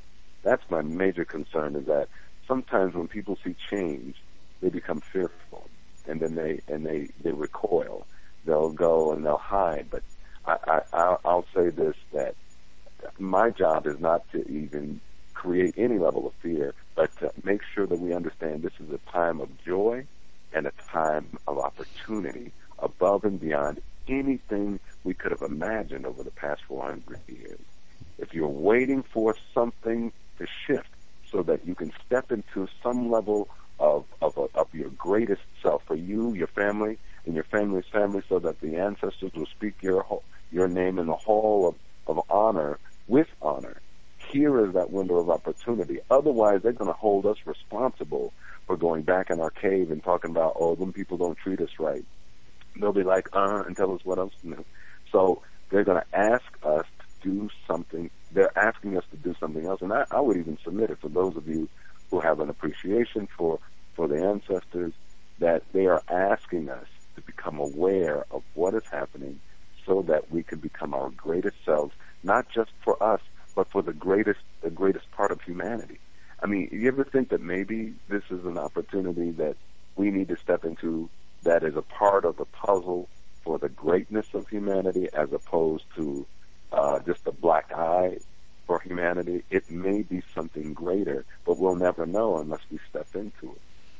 But it's going to take courageous, brave people who can remind people not to be fearful, but to step into it and that's that's my job. I mean, that's part of my job. Me and thousands of others all around the world say this is a great time to be alive. It's as crazy as it seems. Now, let me just also say this: whenever there's a change in any kind of age, there's going to be pushback from those who are best, who who want to make sure they maintain the status quo because it's working for them. They don't want to change this stuff to change. Shoot, why do you think ISIS goes and does some of the things that they do? I mean, all of that stuff is because they see the barbarians at the gate. These guys are like, oh my gosh, I'm seeing something.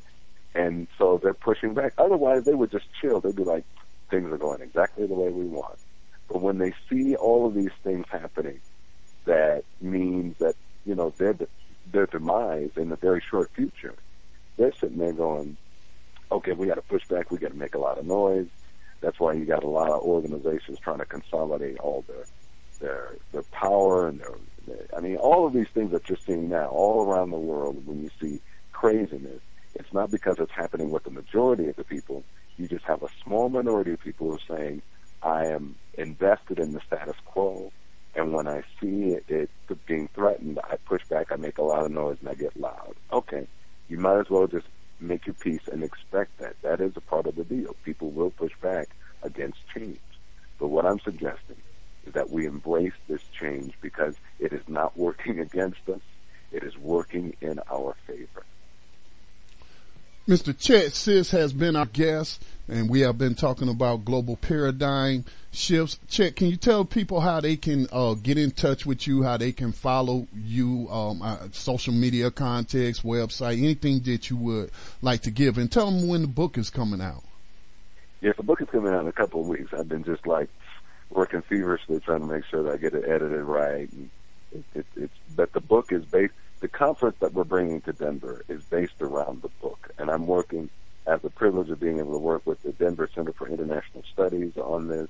They're bringing their people into it. I, I'm the leadership development specialist for an organization called the World Assembly of Youth. And so we've been meeting all around the world, and that's how I had a chance to start to observe some of the things that are happening. So I, I, I work in, on a global in a global capacity, but I keep my roots at home. You know, my my, my mom still gets up every morning back in Waterloo, Iowa, and uh, I've got good people here in Denver. But the way to get a hold of me is a go to our website, which is coleadinternational.org, or you can email me directly at chet. I'm sorry, it's chet c h e t at chetsisk.com. That's c h e t s as in Sam I S K dot com. Uh, Facebook a brother. You know, I'm on Facebook, Chet Sisk. Uh, hit me up on WhatsApp, Chet W. Sisk. Uh, hit me on Twitter, Chet W. Sisk. Um, let's see, there's so many ways. That's the other trend that's happening too, is that we want to do everything we can to remain transparent so that, because the true currency in the future will be trust.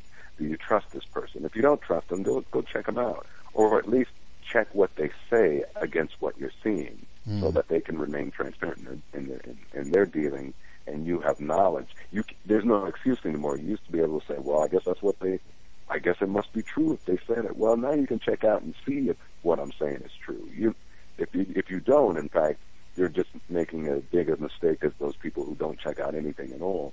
I mean, you must check out what everybody says. You have the ability, you have the tools that, that are at your disposal to check out what I'm saying. But it's happening, particularly that report from the NIC, which is all over the internet, and that talks about this giant shift that's happening. But um, but yeah, hit me up at the website. You can even go to um, leadtheshift.com. That's another one of the websites too. But it's all saying the same thing that we're in the middle of a shift period, and the most powerful and most important thing that we do going forward is to step into the shift with boldness, with courage, and with love. Love from the inside. Because remember, you can't give what you don't have. You don't have the love, you can't give the love. But once you have it, all you want to do is give it. Because you're not afraid anymore. You're now living from the place of personal power. That doesn't mean that scary things will happen. It only means that you live from a, a place of intention as opposed to reaction. And that's what we've been doing for years, is reacting to what other people do to us. And then we say, okay, I'm just waiting for what they're going to do next, and then I'm going to respond to that. And that's a poor way of living. That's a poverty way of living. We can live from a greater place. Well, thank you again for joining us, Chet. It's good to speak to you uh, again over the phone after a couple of years, and hope that you will stay in touch and and do let us know when the book comes out. I will, my brother. I will. I, I'm I'm I'm gearing up for it. It's it's a work of a lifetime, so I'm I'm very happy to be able to release it at the most critical time in humanity that we know. Well, we're looking forward to it, and until then, you have a great day. Thank you, my brother. Appreciate you.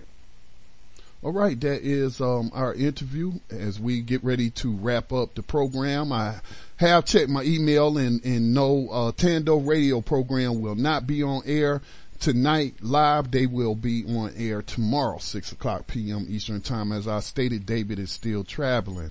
Um, again, uh, go look up the information about Mumia Abu Jamal. There is a Twitter campaign going on under the hashtag Mumia must live. And so, uh, people are just really concerned about him.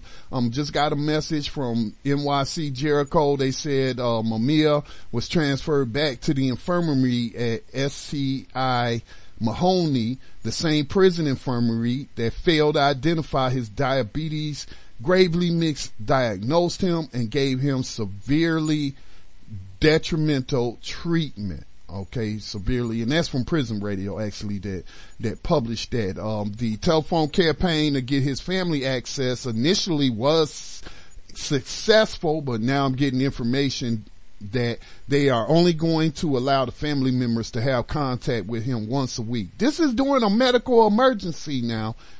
This man could be on death's doorstep, but you know, that's, that's how, um, they show you every day what they think about you. So, um, keep him in your prayers. Um, if you can make those phone calls, uh, do indeed make those phone calls. Again, we have published information on the Facebook page, Political Prisoner Radio. Speaking of political prisoners, um, got some information on, uh, what did I do with that information? Yes, the, uh, New Jersey Supreme Court is considering uh, whether or not they are going to release Sundiata Acoli. Uh, uh, we mentioned uh, Sister Assata Shakur. She, um, he was in the car with her when the New Jersey state police officers attempted to assassinate them. Uh, he has been in prison all this time. Again, going all the way back to 1973. Uh, recently a lower court in the state of New Jersey said that he has served all of his time constitutionally in this state and, and you have to let him go. And so of course the attorney general of New Jersey challenged that. And so now it's before the New Jersey Supreme Court and we will think positive thoughts and, and, and hope that the outcome will be that the Supreme Court will uphold the ruling to release our brother, our elder, our freedom fighter, Sundiata Acoli. All right. And the last thing, again, concerning political prisoners, today is the birthdays of Charles Sims Africa and Delbert Orr Africa. Both of those are members of the Move family, members of the political prisoners known as the Move Nine. All right. And they just recently lost a family member, Phil Africa, in the past couple of weeks, but it is those brothers' birthdays. And, and so we just want to send our birthday greetings, uh, to those political prisoners who dare to struggle, dare to win. So that's the end of the program. Uh, stay tuned for, for pre-recorded programming on the station. Thank you for tuning in to Black Talk Radio News right here on the Black Talk Radio Network. I will be on air tomorrow. Um, yeah, four o'clock PM Eastern time. Don't forget to, uh, check out the abolitionist daily tomorrow at 11 a.m. Eastern time. Y'all be safe out there. Peace and blessings to all. Exist in a state of vanglorious as we are protected by the red, the black, and the green. Heed the words of the.